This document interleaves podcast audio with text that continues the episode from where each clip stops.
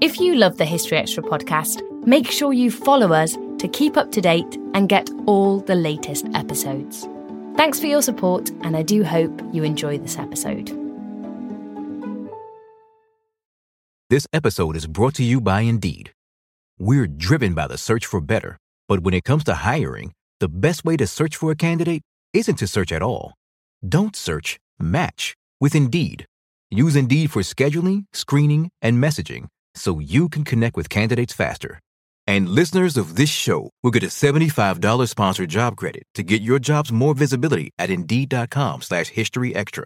Just go to Indeed.com slash History Extra right now and support our show by saying you heard about Indeed on this podcast. Terms and conditions apply. Need to hire? You need Indeed. This episode is brought to you by Visit Williamsburg. In Williamsburg, Virginia, there's never too much of a good thing. Whether you're a foodie, a golfer, a history buff, a shopaholic, an outdoor enthusiast, or a thrill seeker, you'll find what you came for here and more. So ask yourself, what is it you want? Discover Williamsburg and plan your trip at visitwilliamsburg.com. This episode is brought to you by Saks.com.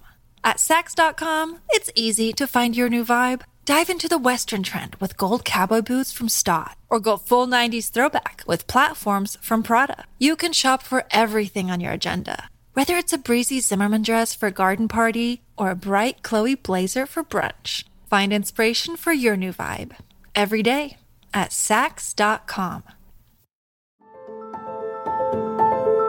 Welcome to the History Extra podcast. Fascinating historical conversations from BBC History Magazine and BBC History Revealed.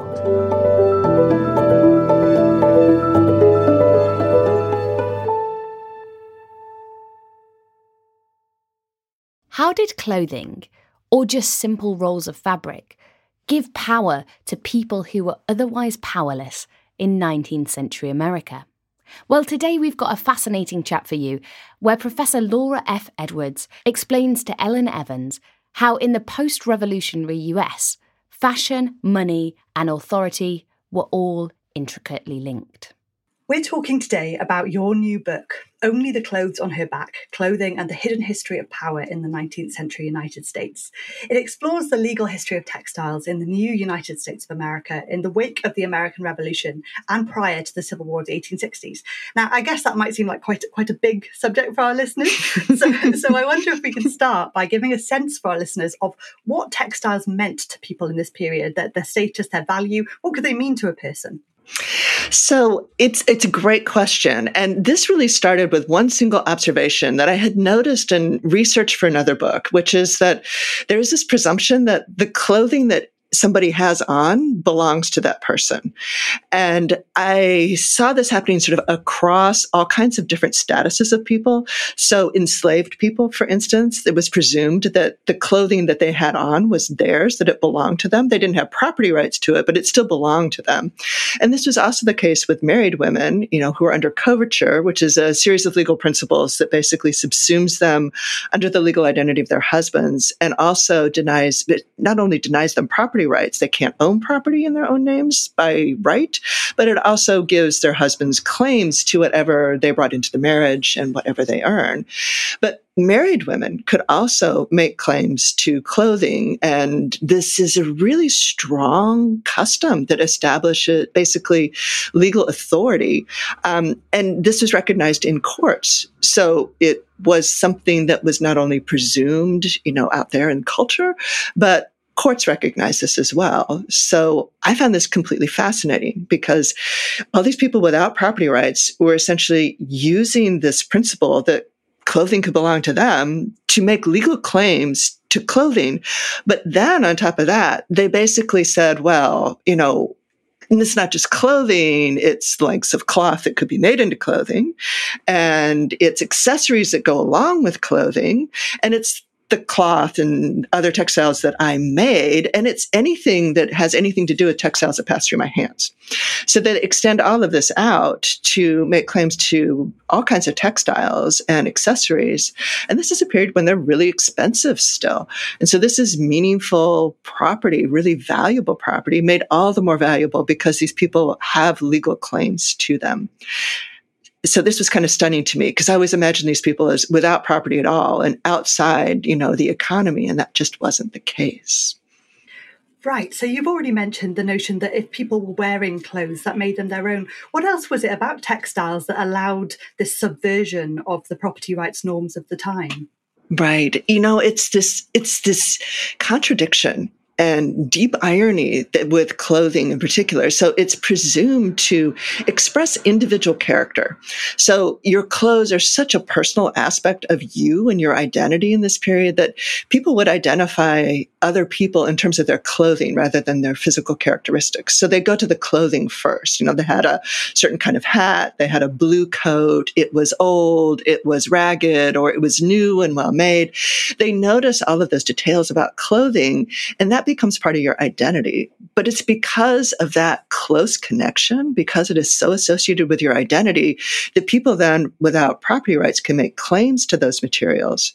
And then it's because they can make those claims that then they can, you know, sell and trade, that they can alienate that property essentially.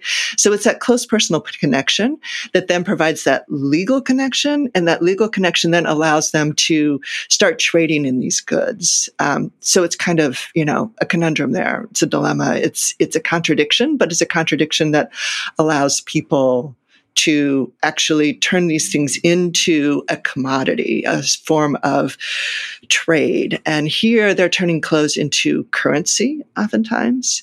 They're saving them as capital, and they're also using them as the basis of um, leveraging them for loans and other ways of establishing credit. So this very personal property then becomes something that is very impersonal in terms of currency and capital and the basis of credit too. And I want to pick up on this this issue of it as currency first of all. There's an image that distilled so much for me, which was this idea that you write, um, in fact, a handkerchief handkerchief was better than a dollar bill.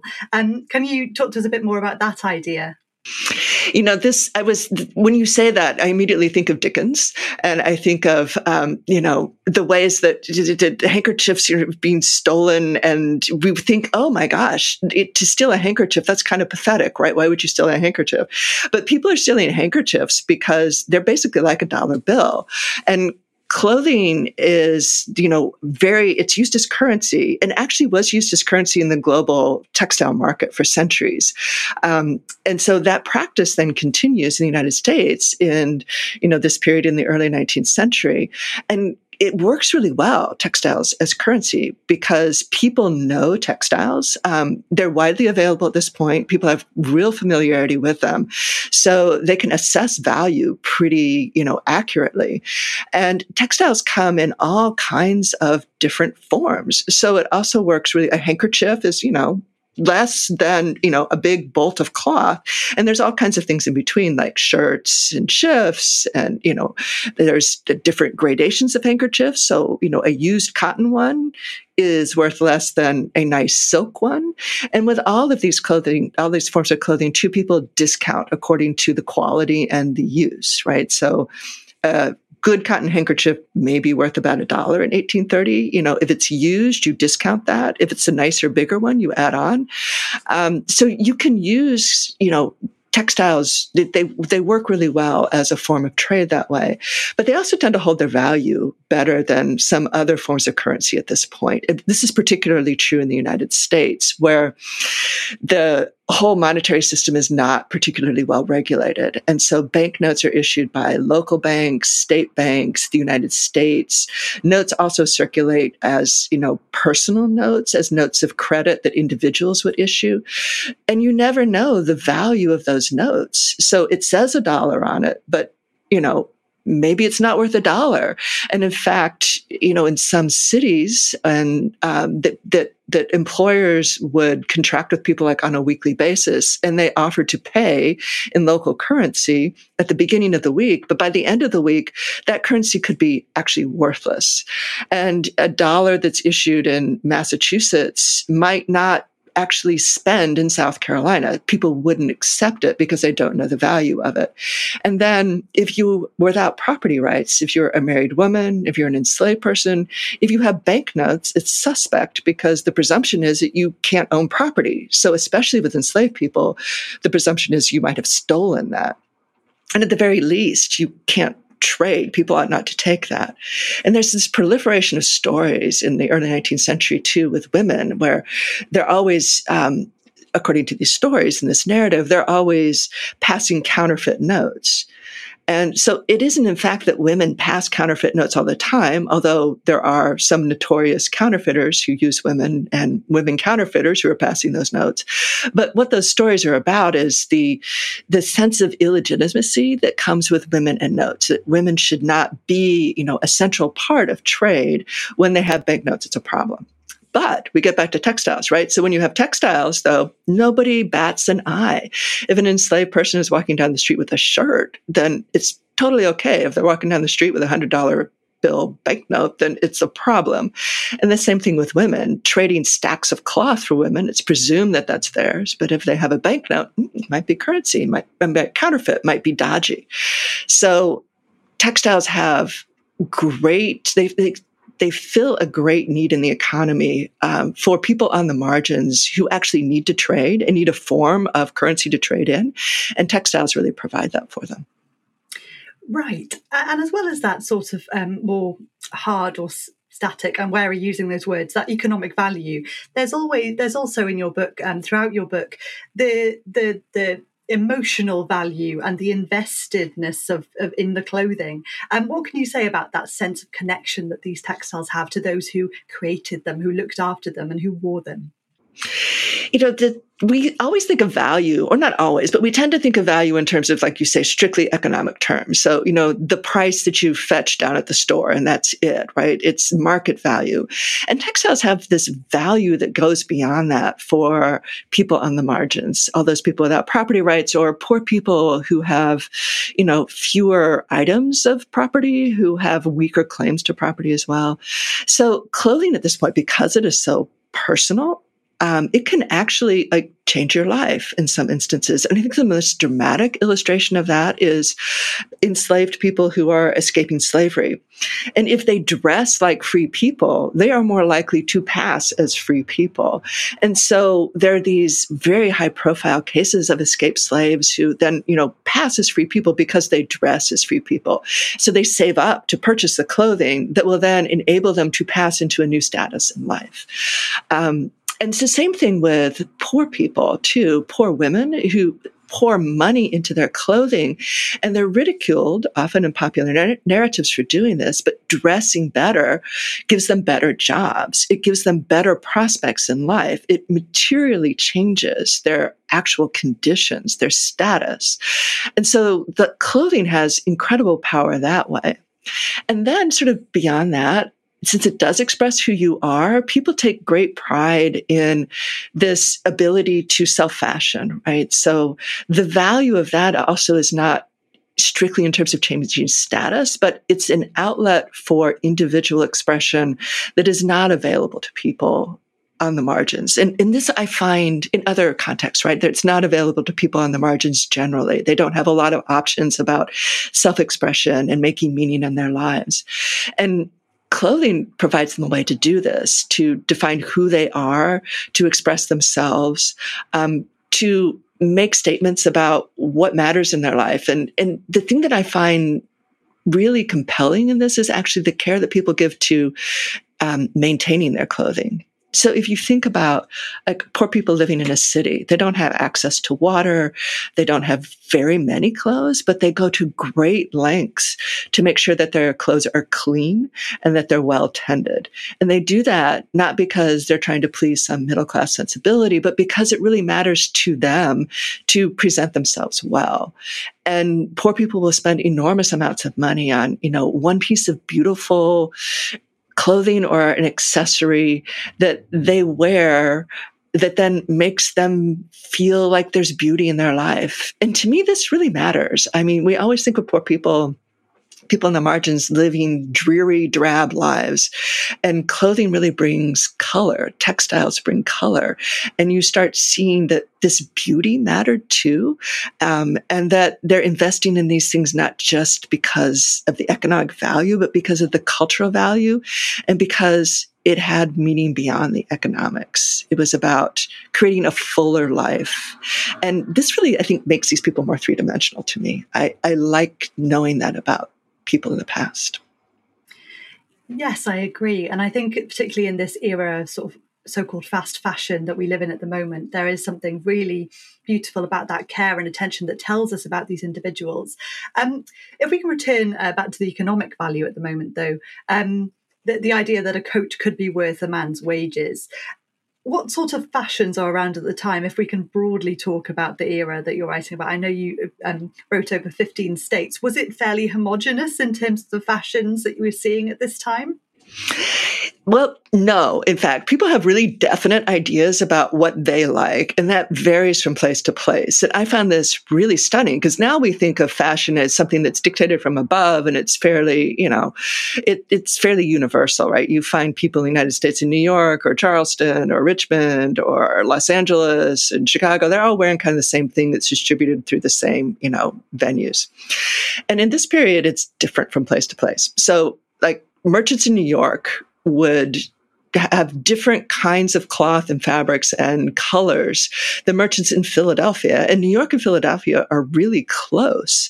And so some merchants in Philadelphia and New York would have established partnerships where they'd trade things back and forth.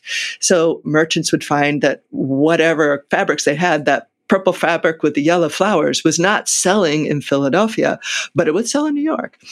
Um, and so the merchants are constantly trying to figure out what is going to sell in particular locations.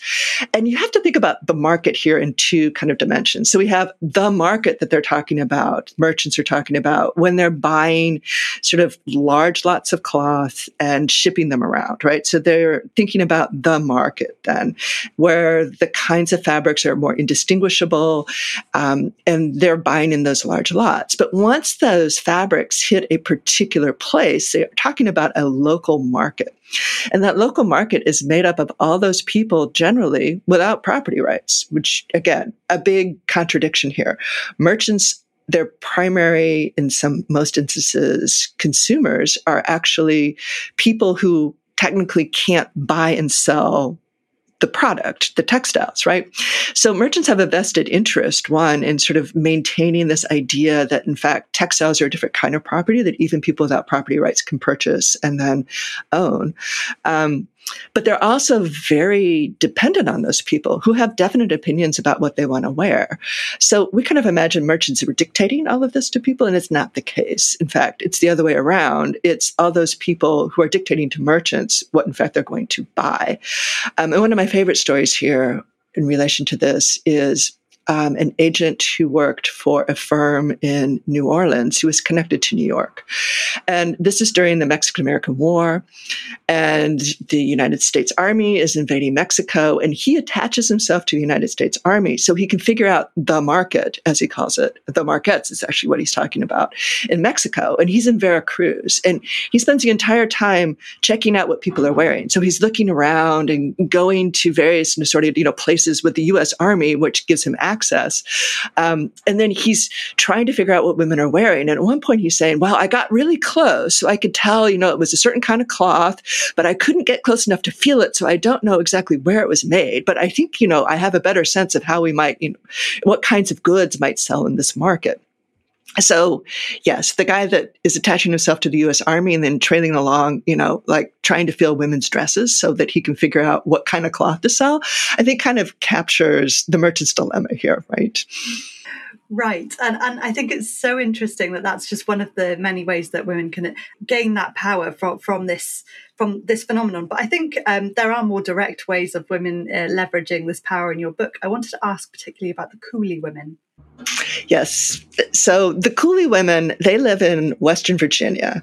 And this is the area that's right close to the Tennessee and North Carolina border. And it's pretty backwoods at this point. Um, and they're living in the 1840s there. And so the Coolie women are in this family, um, lots of brothers and sisters.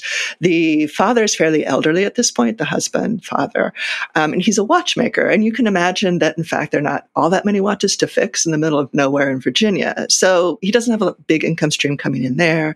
And the farm is also fairly modest. And, you know, they live outside the area where you can get produce to market. So, you know, again, the income stream is not great. So the Coolie women have a textile manufacturing. And by manufacturing in this period, you're not talking like a factory. It's it's a manufacturing enterprise, usually done within households, often involving women, but producing on a large scale, a fairly large scale. Um, so it's the mother, and then it's also um, her daughters, and the daughters cycle in and out. So when they get married, you know, they leave the family business. But she has um, three daughters at home during the period that I'm talking about, who are all involved in textile manufacturing. And so what they do is they make woolen cloth, they weave, they also sew. Um, and one of the things that they sew are the men's militia um, uniforms. And so there isn't a standard uniform for militia musters. And men will have they come to militia musters in like greens and blues and they try to make the uniform as fancy as possible with as much braid and as much decoration.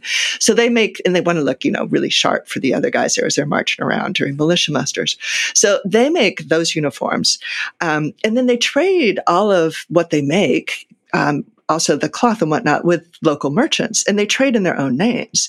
Even though, you know, the mother who is married would technically not have property rights, she has control over this entire manufacturing, all of the produce that they're making. Now, what is so interesting here is that, you know, the women are making textiles. They go to market in the merchants. They, they sell their goods. They buy more textiles. And you think, why would they do this? And they're doing this because if they buy more textiles, they can keep control over that particular kind of property. So they're not buying consumer goods. They're actually investing in more textiles. And what the mother then does is give a trousseau of textiles to her daughters when they marry. And this is fairly common actually, you know, when I think about it, this is kind of what happened with my mother and my grandmother as well.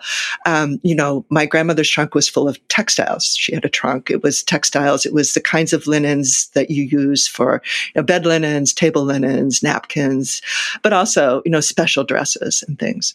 So this is the property that the mother gave to the daughters. This would be property that the daughters could keep. And one of the daughters became very important to her. She moved to Missouri. Her husband was not particularly particularly competent in business.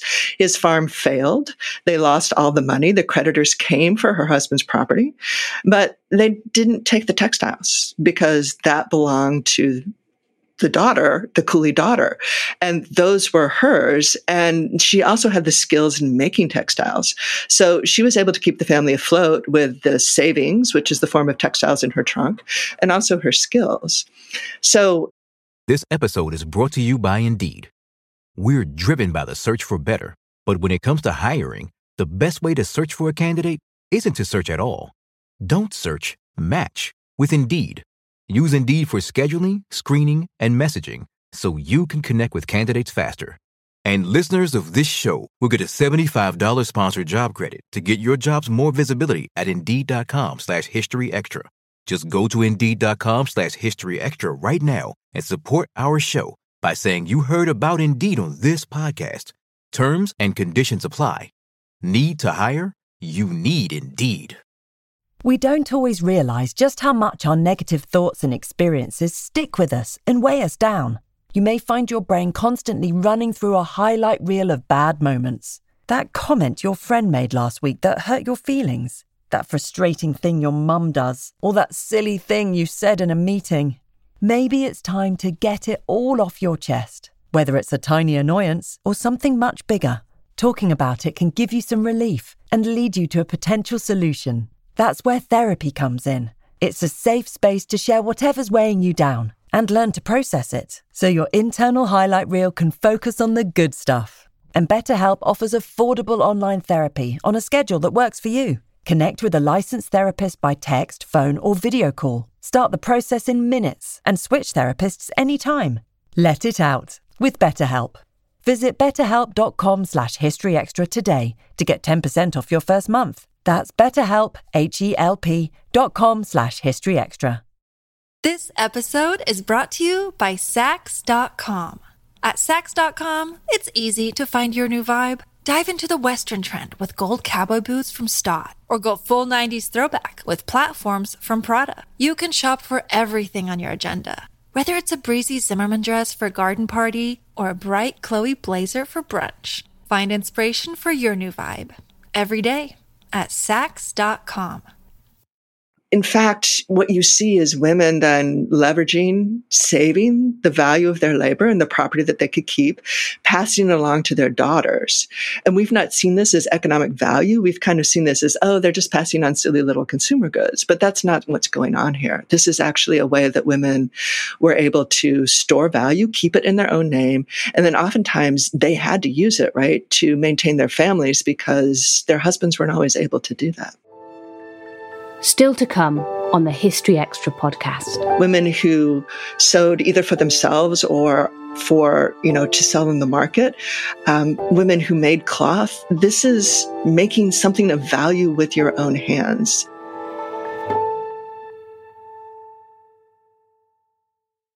And can you talk a little more about the legal framework, how we see that playing out in this period? How do people go about claiming um, this property that that is theirs um, in this period. Right. Um, this is a conundrum for the magistrates, all the court officials, because women, married women, enslaved people, poor people, actually pretty much everybody is very insistent that their textiles are theirs. But when they're faced with like a married woman with no property rights, um, they don't know what to do. So imagine the situation. This is an actual court case. Um, you have a woman who marches in with a sheet and says, This is my sheet. Um, but she stole it and I just got it back from her and you need to like prosecute her. And the magistrate, this woman's yelling at him, right? And it, he knows that it's her sheet, but he can't actually mount a case in civil, in a civil action, which is the form of action that will protect property rights because she has no property rights. So he can't do that. So what he does is he shifts this over into the area of public law, which includes criminal law, and he turns it into a theft. Okay, so the sheet that this woman says the other woman stole. Okay, this woman with the sheet, her name is Sarah.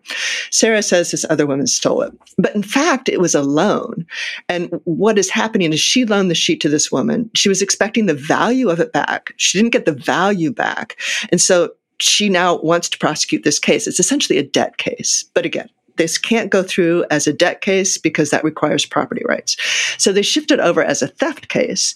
And you can do this because, and then return the property to the owner because a theft case involves the public order. So you're restoring property where it belongs, regardless of property rights. So you can give property back to the person who is claiming it without recognizing property rights. So you can give Sarah back her sheet. She doesn't have property rights, but the sheet belongs with her, and that's in the interest of the public order. And textiles fit really well within frames of law that emphasize the public order because it's customary practice. They've been recognized for centuries. So you're talking about, you know, practices that are part of the public order. It's exactly the kind of thing that these cases recognize. And it allows actually the recognition then of property ownership outside the framework of property rights. So this is what they do. And eh, I found this really fascinating because it took me a long time to figure out that this was going on.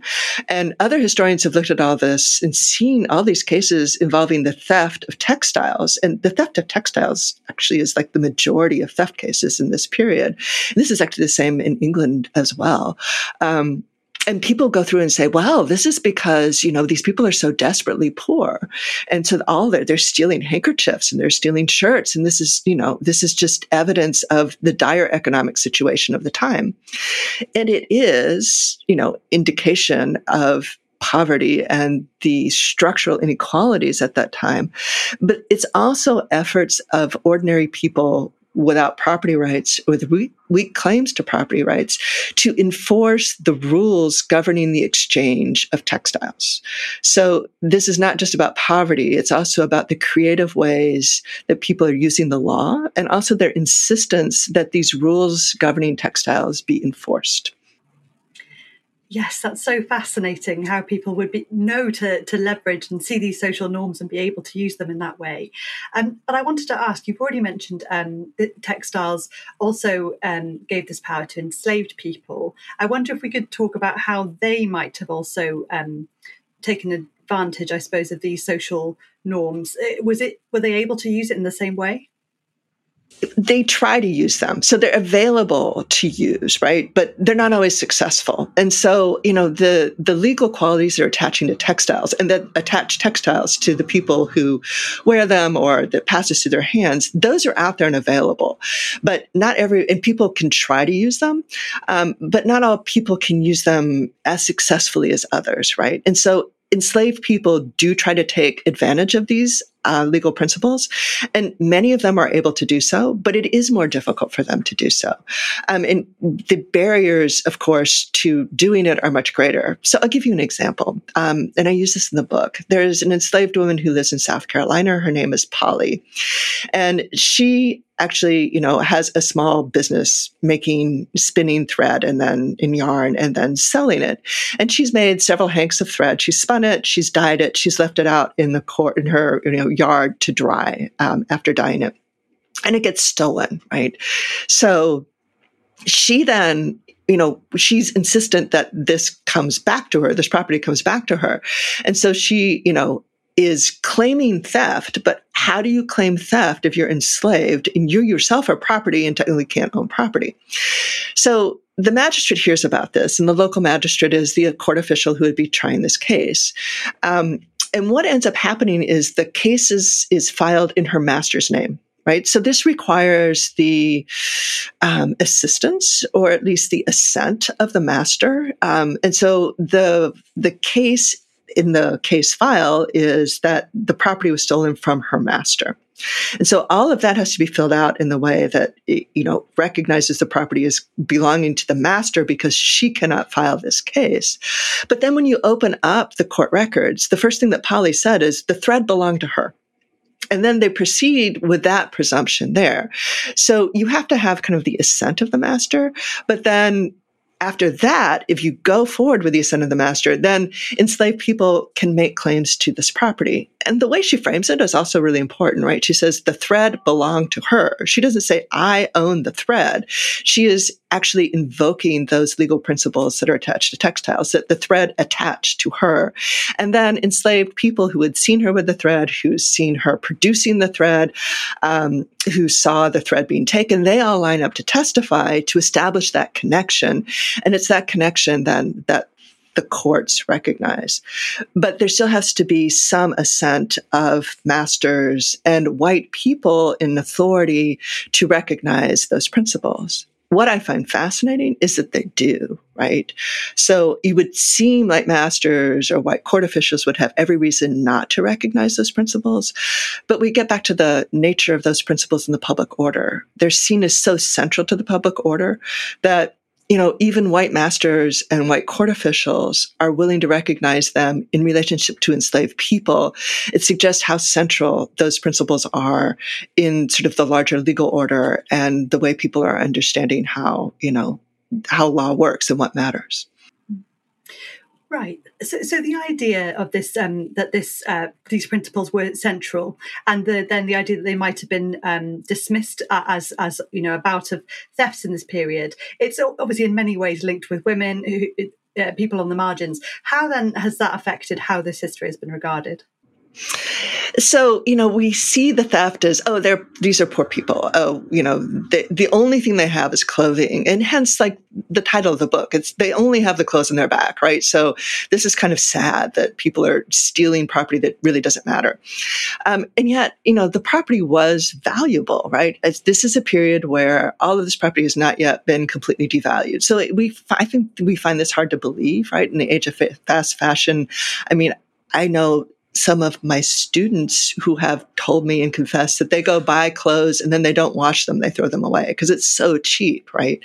And in this period it's it's still very expensive. As you were pointing out like a coat could cost an entire year's wages. And you know a fancy dress a really nice dress out of good fabric for a woman was the same way.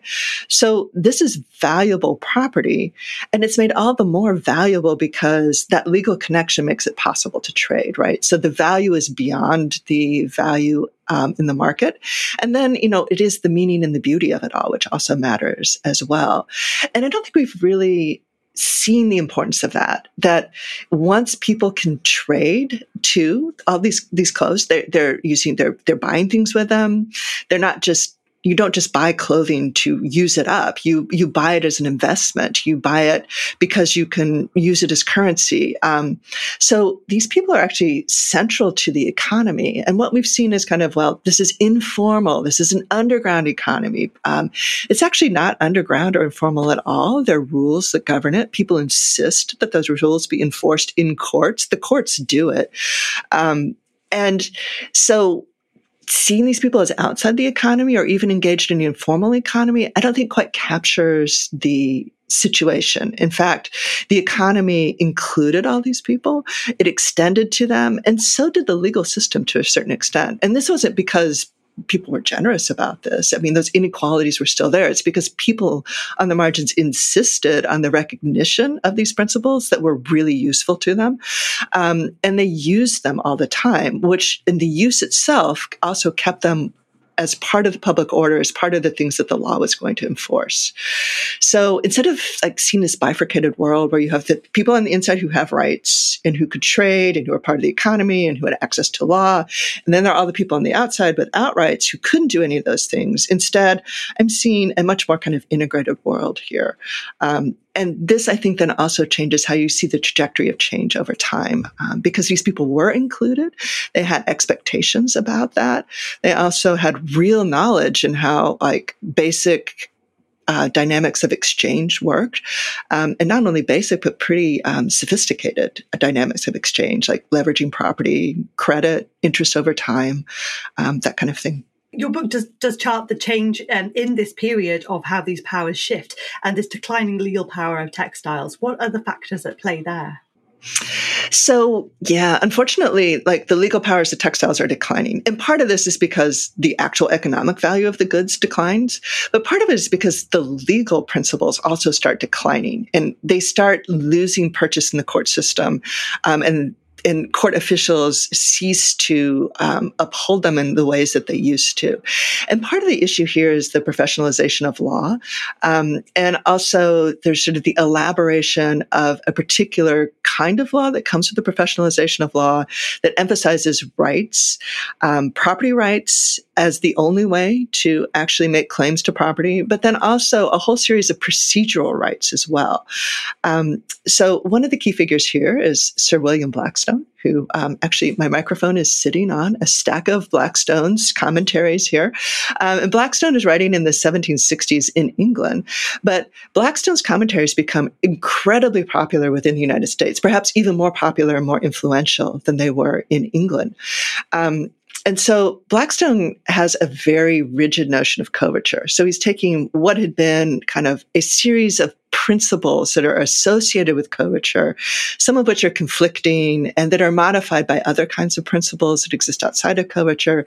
He's taking them and putting them all together to make something that is a, you know, a coherent statement about married women's status in all circumstances. And this tends to be rigid in terms of, um, denying women property rights and also creating a situation where they're always working through their husbands, especially when it comes to claims to property, but also legal claims more generally. So, right to prosecute cases and whatnot. Um, so this vision of coverture is elaborated out to think about other domestic relations. Domestic relations, I'm putting that in quotes because in the United States, domestic relations include master servant, parent child, but also master slave. So it is this more rigid notion of the power of um, those people who are in authority, husbands, masters, fathers. And this is all part of this kind of reformulation of law um, to a more rights based law, but then it also accentuates the inequality and the subordination of people without rights. And then on top of that, you get all of these procedural rights. And so people start following. It's like, okay, now we need to fill out the indictment properly. We need to you know to determine whether this was first or second degree burglary. And you have to follow, you know, all of the kind of procedural rights in the process of the trial. This is quite different though than the way that the legal principles of textiles work. So it's less about, you know, following the procedural rights of the people who are involved and more about figuring out like where the textiles belong, who has an actual connection to them. Those kinds of principles do not make it into the treatise literature, what is being taught in law schools, then what is making its way into statutes and appellate decisions. So those customary practices don't make it in. And instead, you get sort of a rights based procedural um, approach to trials and also a rights based approach to property. And as that starts gaining more traction, the legal principles of textiles start falling away. And so over time, they become more like just consumer goods. They're not these sort of legally meaningful items anymore. Um, and that makes it really difficult for people to enforce the rules surrounding them and to use them in all the multiple ways as currency, as capital that they had before. Because all of that really depended on the law, not just the economic value. Mm and we have covered an awful lot of what these textiles meant in economic terms in this period. But as I said earlier in the uh, chat, I do think such a, um, a, strong factor in your book is the real human element in so many of these um, these. Uh, artifacts uh, and uh, can i ask in your own connection to this what brought you to write about the textiles in this way so I've always loved textiles. I've my first fights as a child and insistence, my expression of will was what I wanted to wear. I had definite ideas about that. Not all of them were in good taste. Um, and then when I was small, also I really thought it was fascinating that you could turn fabric into something else. You could take a flat piece of fabric and turn it into a three dimensional item, and that these things were like they, I clearly had already like assimilated the idea that they were expressive of your individual personality. And so I would sit across from my mother as she was sewing my clothes and I would take the scraps and turn them into clothes. I'm putting that in definite um, quotation marks because I was three years old. There were clothes for my stuffed animals and I had a favorite stuffed rabbit who I dressed in similar outfits. Of course, hers were less um, involved than the ones that I wore. It mainly was a scrap of fabric with two armholes cut in, and I went from pasting or taping it in the back to then putting yarn ties, and then over time I started making sort of more elaborate clothes. And so I, for my stuffed animals and for dolls who I didn't really play with as dolls. I just dressed them. And now I also sew my own clothes. So um, I still have this fascination with turning a flat piece of fabric into something more meaningful. And the skill that goes into that, um, the labor, I can kind of, I think it gave me insight into why this is so meaningful for people in the past, right? To make something of value is really very satisfying. And that's essentially what they were doing. So women who sewed clothing, women who sewed either for themselves or for, you know, to sell in the market, um, women who made cloth. This is making something of value with your own hands. And now it doesn't have value in the market necessarily. I don't sell what I sew, but it still has value and you're making something of beauty. And I think both of those things really mattered to the people in the past. I am always stunned by the pride that that was expressed by a lot of the women who are doing this labor, right? So um, I think there is a tendency now sometimes to dismiss this as, oh, this is merely domestic labor. It's not valuable, but it required incredible skill. It made things that were really beautiful. And it also made things that really made a difference in people's lives. And for me, knowing that and knowing that women in the past in particular um, were able to do this makes me think about their whole world differently. That was Laura F. Edwards. Only the Clothes on Her Back Clothing and the Hidden History of Power in the 19th Century United States is published by Oxford University Press and is out now. Thanks for listening to the History Extra podcast. This podcast was produced by Daniel Kramer Arden.